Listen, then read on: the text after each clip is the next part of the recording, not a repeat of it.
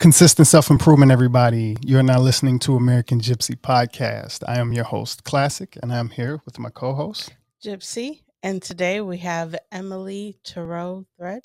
She is the author of Loving and Living Your Way Through Grief, a comprehensive guide to reclaiming and cultivating joy and carrying on in the face of loss. Welcome to the podcast, Emily. Welcome. Thank you very much for inviting me here today. It's a pleasure having you. So, to get started, can you tell us a little bit about where you're from and where you are now? well, I was born and raised in California, but I came here to Maui about six and a half years ago. Okay. My husband had lived here many years before I met him, and when his he knew his time was drawing near, he said he really wanted to be back in Maui. So we just sold everything and came over here and it's it's home for me now. Okay, yeah, we're in um, downtown LA for our listeners, um, so we're here in California. Which part of California are you um, from? Oh, I was born and raised in Central Valley, uh, in a little town called Porterville, and I okay. still own a company there actually. Okay. And I taught at the university at, in Bakersfield for many years. I retired from there. I still teach online. I teach writing there, and I moved here from Ventura. That was the last place I lived in California. Okay. We've been here for about four years. We love California. We definitely won't be um, moving anytime soon unless it's out of the country. But tell us a little bit about where you are right now. We've never, I've never been to Hawaii. Um, I am in Maui, and Maui is uh, Maui's a county actually, and it com- is comprised of three islands. So you can imagine how small the islands are to be able to make up a, a county with three of them. And I live on the side of a volcano, volcano that hopefully won't erupt again. and uh, I live right in the center of the island, so I can actually see both sides of the island from from where I live because the island's that small. Wow. So, what inspired you to write the book?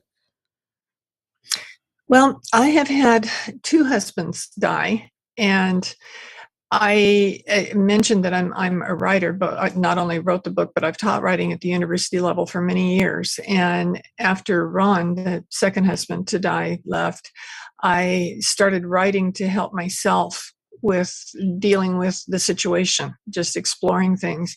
And I found that it helped me a lot. So I wanted to teach other people who were dealing with grief and loss how to use writing to help them.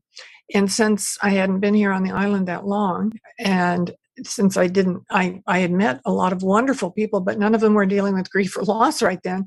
So I went to Meetup and put it on Meetup and said, if if you would like to try writing to help you deal with grief and loss, come on over to my house. And they did.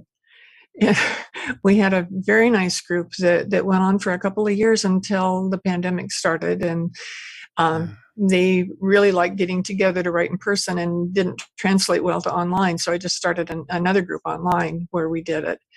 And in the meantime, uh, not long after my husband died, a very good friend of his on the mainland died and he was much younger than my husband. We were family friends, and he always called my husband dad, so there was that big of an age difference. Mm. And he just suddenly died, wasn't sick, didn't have any warning, and I was very concerned about his wife because I knew that she wouldn't have been expecting this and wouldn't really know what she needed to do or not do or what to think about at a point like this. So I I sat down and wrote her a letter saying these are the things you need to think about right now now that are important to deal with, and these are the things that you don't need to deal with at all right now. And I got it to her actually within hours after he died. And she let me know later how helpful that was to her because she said, nobody talks about this stuff. Mm.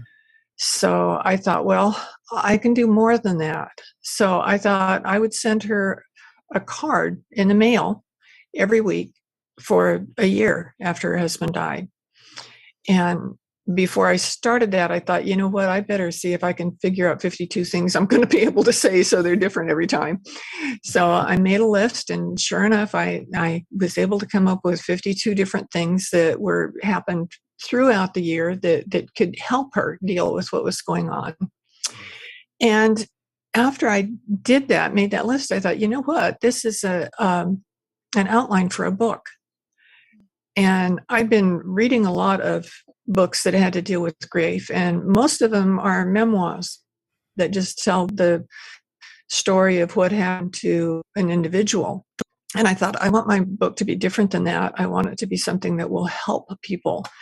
So at the each chapter is on a different subject, like the cards are on different subjects. And at the end of each chapter, there's something that the person who's reading it can actively do that will help them deal with their grief. And it's it's been very successful. I think people were were looking for for help more than just uh, other people's memories. Not that those books are bad; they helped me a lot. But this is something that uh, was different for them.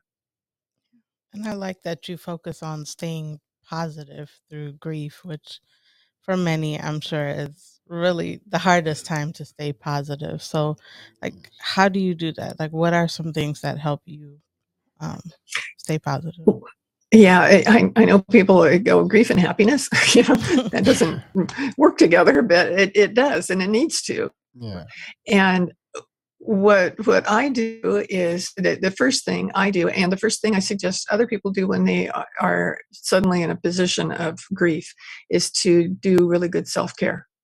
To take care of yourself, pay attention to what you're doing, um, how how you're living, how you're eating, how you're sleeping, how whatever it is that you're doing, so that you can be sure that you're taking good care of yourself. And then after that, uh, not really after because you should do that always. But in addition to that, I focus on the positive. In anything that I can do that I can, um, I make happy or be happy. And I also focus on everything with love. Because a lot of philosophers say that there are only two real emotions in life love and fear. And they don't uh, dwell well together.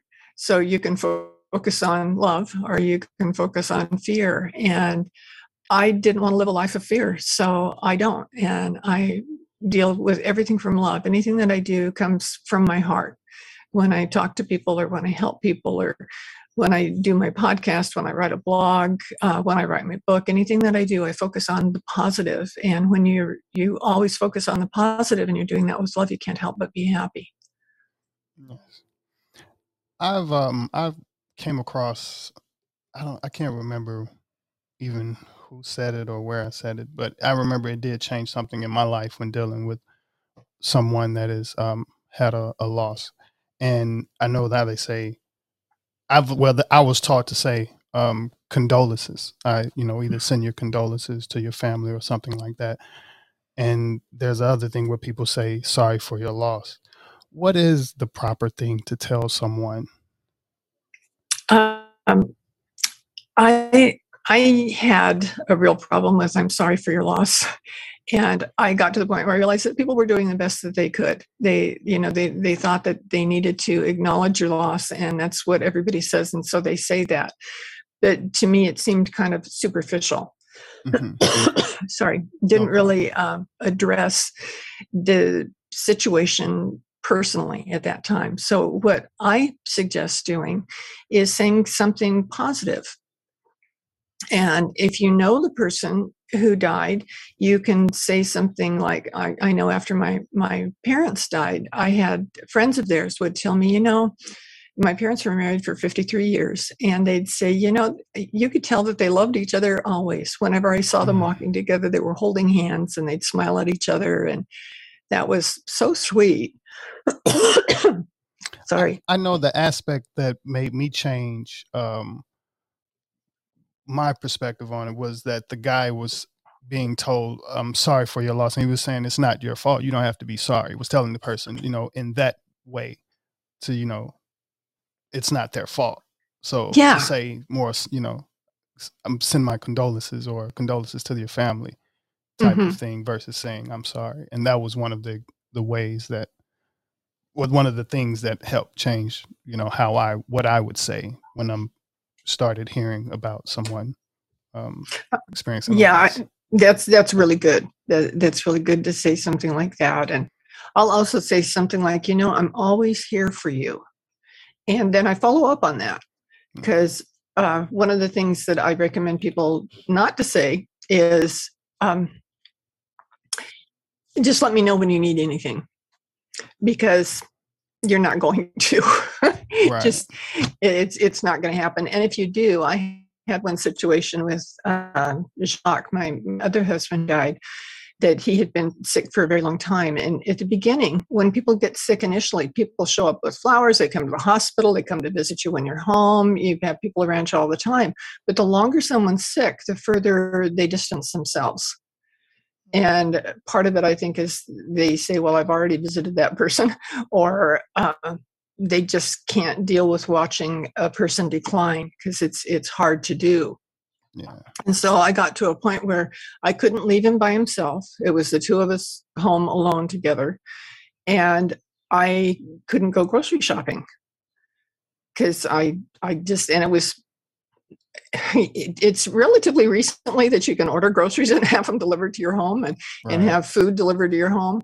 And it wasn't that way where I lived at that time. You you couldn't call somebody and have them deliver things. So I started calling these people that said, just let me know if I can do anything and they either didn't answer the phone or it went and they never called me back mm. it was it was really hard so uh, that that made me very aware of saying just let me know if i can do anything and when when i would say that in the past i was very sincere i would be happy to help somebody out but not not everybody did that they said that because that was something they thought they were supposed to say mm.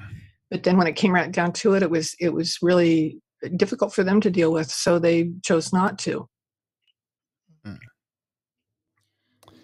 Does it get like I know you've you've lost um several people and it's like does it get easier? I know that's weird to say, but um to or do you get stronger? Yeah, do, to get over is it? A- I, I, yeah, I think stronger is a better way to put it. Mm-hmm. Um, the more you deal with something, the more used to it you can become. But I and and I've had lots of people that I've I've lost, lots of friends, um, lots of family. I'm like, there's only um, two people left in my age group in my family. Everybody else has already died, and that's mm-hmm. kind of a kind of a sad place to be in a way. So it's but I've had lots of practice, I could you know, say. Still, yeah. There's a lot of gratitude in it as well. To, Absolutely. To live that long. It's a yeah. I I have uh, no problem with with my age or living as long as I have because I'm really still living in the moment and and really enjoying what's happening right now. That that with each person that dies, is a totally different experience, every one of them. Mm. You'd think, well, you had two parents die, wasn't that similar? You had two husbands die, wasn't that similar? Well, there were similarities, but the experience was still different. Mm-hmm. I was, even though I knew it was coming with both of my husbands, I still was des- des- can't even say it, uh, devastated when they actually died. Because it, it's so hard to think of well they're here right now how could they possibly not be here tomorrow and of course i i kind of believe they're always still here but i'm i'm not getting to enjoy their physical presence like i did before mm-hmm.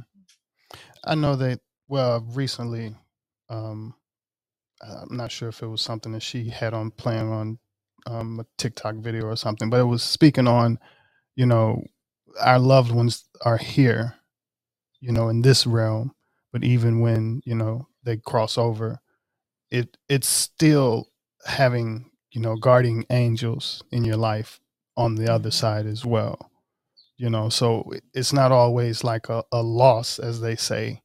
You're still, you know, if you're connected spiritually, you still understand that you have, you know, added you have guardian angels that have been added on to you know watch over you yes that that provides a lot of comfort actually yes. when the, the more um, the more you are grounded in whatever it is that you believe the the more strength that gives you to deal with whatever comes up and i know that that that works for me because I I believe we're all part of one big whole.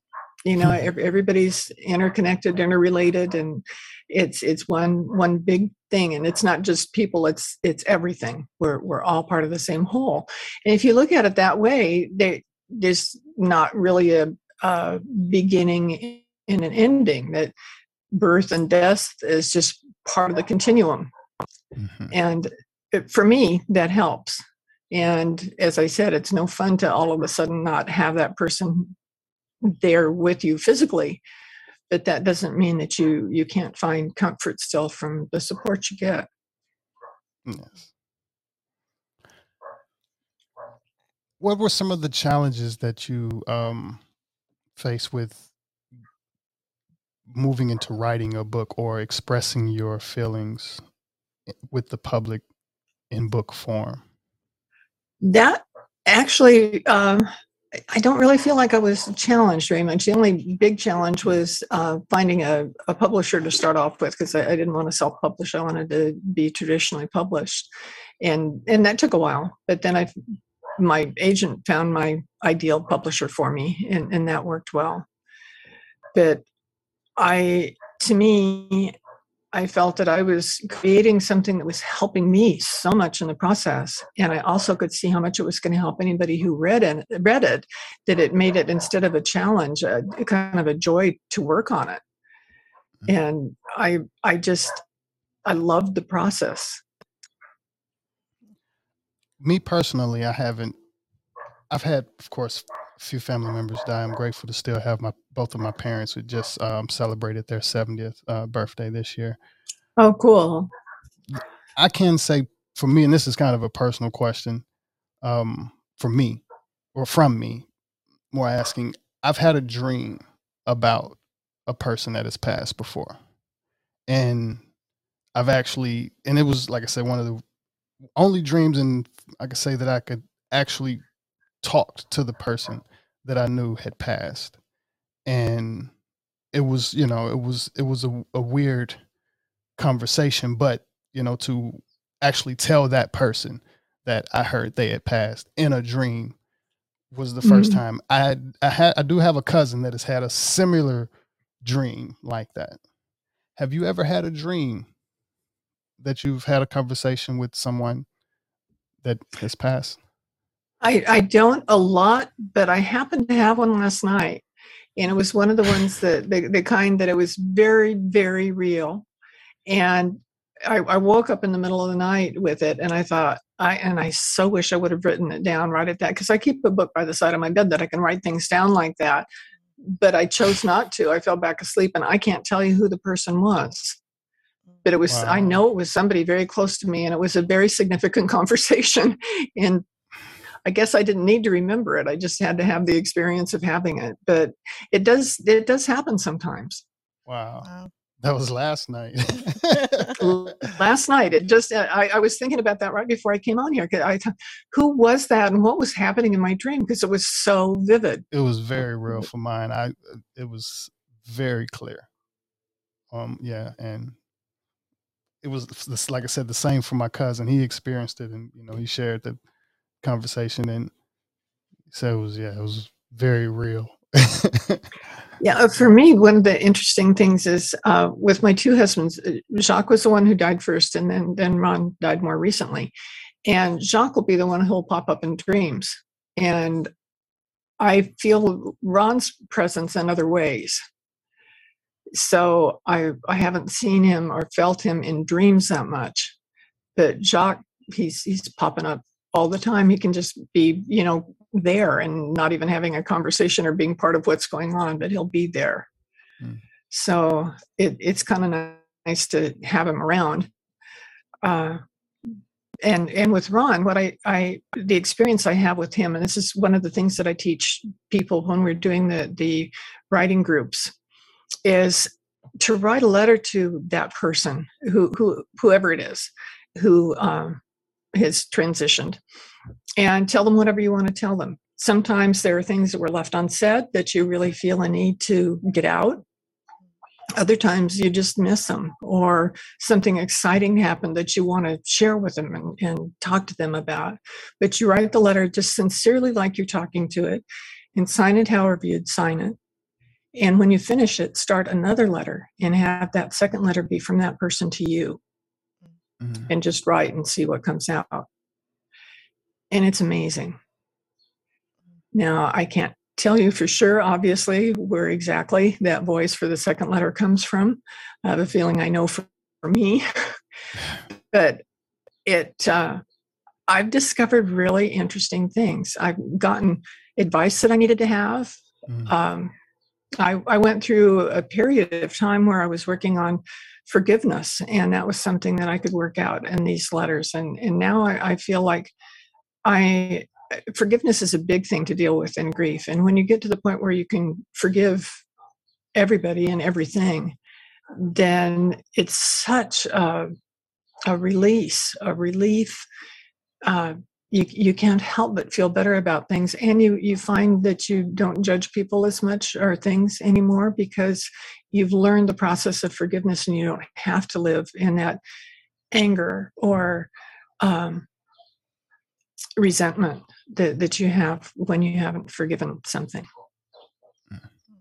What's the um, adequate amount of time for, you know, that you would say, in your opinion, for grieving after a loss, even just to be aware, to share, you know, what's the proper amount of time to give a person to, you know, deal with that's a really interesting question it, it really is because people, especially people who haven't dealt with losing somebody very close to them, uh, don't get it. I've had one person that I talked to said his boss told him when he came back three days after the funeral, Aren't you over that yet? Wow. And he just, he had to leave and go home.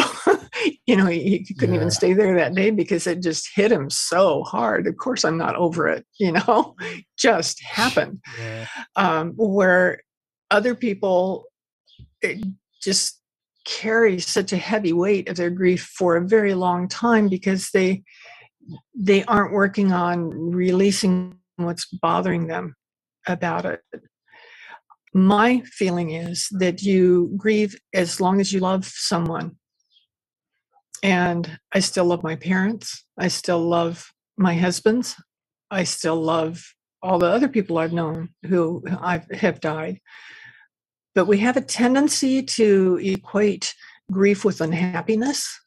Mm-hmm. And I, I don't dwell there. I can look back and smile and remember and, and think of the good things and the positive things about my life that came from my relationship with these people. So I always carry the people with me in my heart.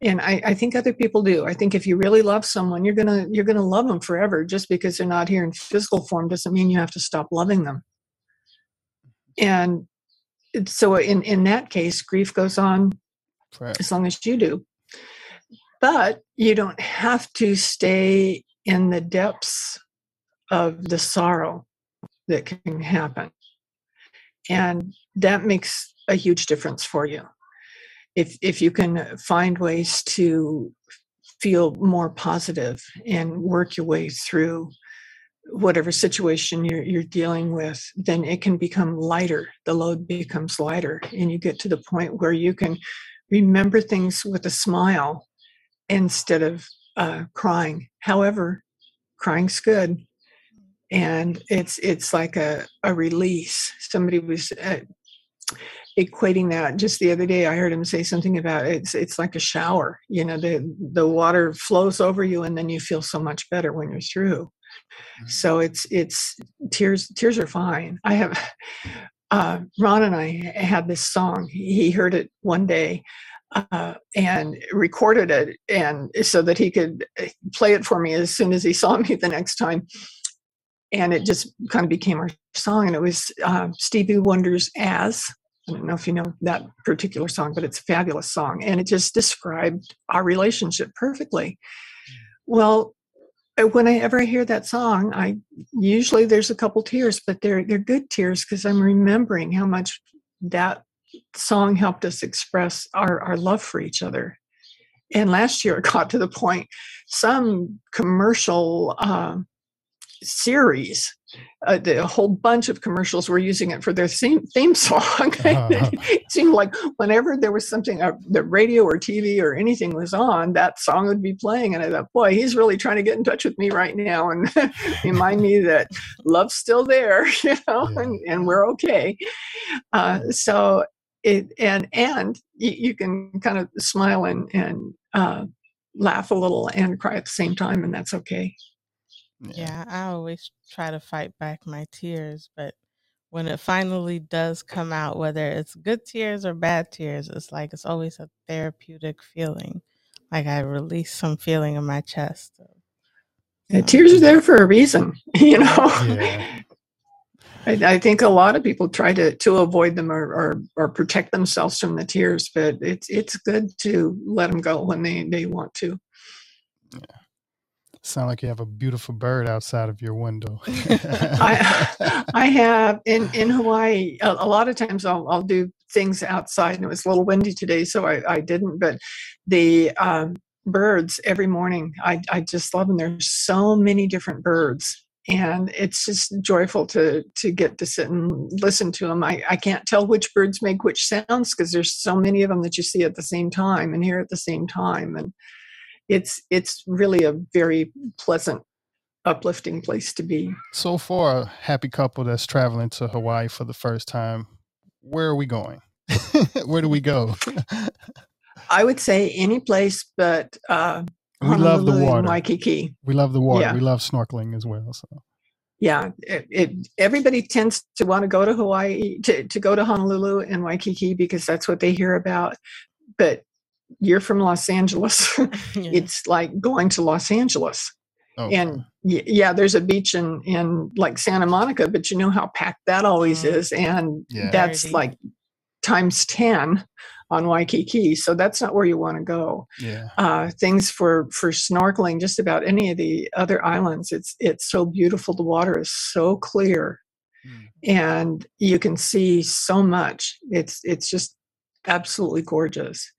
I, I can tell you about uh, something that happened to me last year. My sister died, and she lived on the mainland, and it was at a time when nobody was flying any place, and I couldn't go over and be with with her family. And um, they, they, did their service they did for her was online, and uh, I was just wanting to do something to express how I was feeling. And when Ron had died here on Maui, we did an ash scattering service. Um, we went to the beach, and it was a, a fabulous service. It, we didn't didn't know that many people in, on the island at that time because um, we'd only been here a couple years, and he knew people from when he'd lived here before. But I was surprised that the people showed that showed up. The doctors showed up, mm. the the housekeepers, the the people that did our yard work, all our neighbors, our insurance man, you know, I, all these these people showed up, and they all brought with them like grocery bags full of flowers that they picked from their yard. Mm-hmm. So when we got in the canoes together to paddle out into the ocean, and we took these flowers and we released the flowers with the ashes so they all float out into the ocean together and it was it was gorgeous and i remembered that and i thought I'm going to just pick all these flowers from my yard and go to the beach and release them. And a friend of mine offered to to take me there, and it was at, at the height of the the pandemic, so there was nobody else on the beach at all, mm-hmm. which was rare. And the water was spectacularly clear when the mm-hmm. when the tourists weren't coming over. I, I, just can't tell you the colors and the clearness of the water around here. Mm-hmm. But we it's went like to this place. Mm-hmm. It was like the air here in downtown LA. Oh yeah, clear. It was no small. Yeah, amazing. Huh? Yeah. what we do to our environment. It was really a, a to me a, a, proof of what we do to our environment and how it could yeah. be better. Yeah. That I I put the the flowers out on the water, and the water was so clear that it looked like they were lying on the sand. Mm. And I was trying to take a picture to, to send to my nieces, of, of the flowers floating in the water. Finally, some came, some bubbles came in with one of the waves that came in, so that you could get that depth perception to see that they were floating on the water. And eh, then my, my friend tapped me on the shoulder because I'd been just standing there still looking out at the water for a long time. And I, I looked and he was pointing down at my foot. So I looked down at my foot and there was this butterfly sitting on my toe. it was it was just so beautiful. And I, I he was the we were still enough that I actually was able to take a picture of it. It, it was pretty amazing. Mm-hmm. And then we walked a little further down the beach, and these waves were coming in that were, oh, a couple feet high. And the sun was shining through them, and the water was so clear, it was really pretty. And I saw something gold in there, just beautifully gold. And so we were looking at it together, trying to figure out what it was. It was a big fish that were gold that we could see from standing on the beach out there in the ocean that were were swimming through these waves like they were surfing. And they they were so beautiful. And to, to get to see those things through through the water to to stand there in the water and look down and be able to see the beautiful different colored fish it's it's pretty miraculous here. Really really beautiful so i would if you're coming to hawaii i would go someplace where there aren't as many tourists. Wherever you're going to stay see if you can stay away from from tourists. Uh, we used to when ron and i would come over before we moved here we'd always go to an airbnb or a vrbo that that sort of place that we weren't surrounded by all these people and the, the people that made the water in that area a little bit uh, riled up so that you didn't get to see things as well so mm. if you can find a place to stay Big Island is like that. There's not nearly as many people on the Big Island, and there's mm. there's lots of places where you've got a lot of peace. And Kauai is is gorgeous. However, it's become so popular that they uh, will have a lot of tourists there. So if you can find the the one, I've only been there once, and the one time I went, I was able to stay at the. Uh, it was an Airbnb that a friend of my friend who I went there with uh, uh it was their place. And so we were able to to get some place that was off the beaten track that wasn't listed on all the listings. And mm. so we could uh, be in a place that was that was calm and peaceful because you you want to be able to enjoy the peace and beauty of Hawaii as opposed to all the the crowdedness of, of lots of tourists. being around you.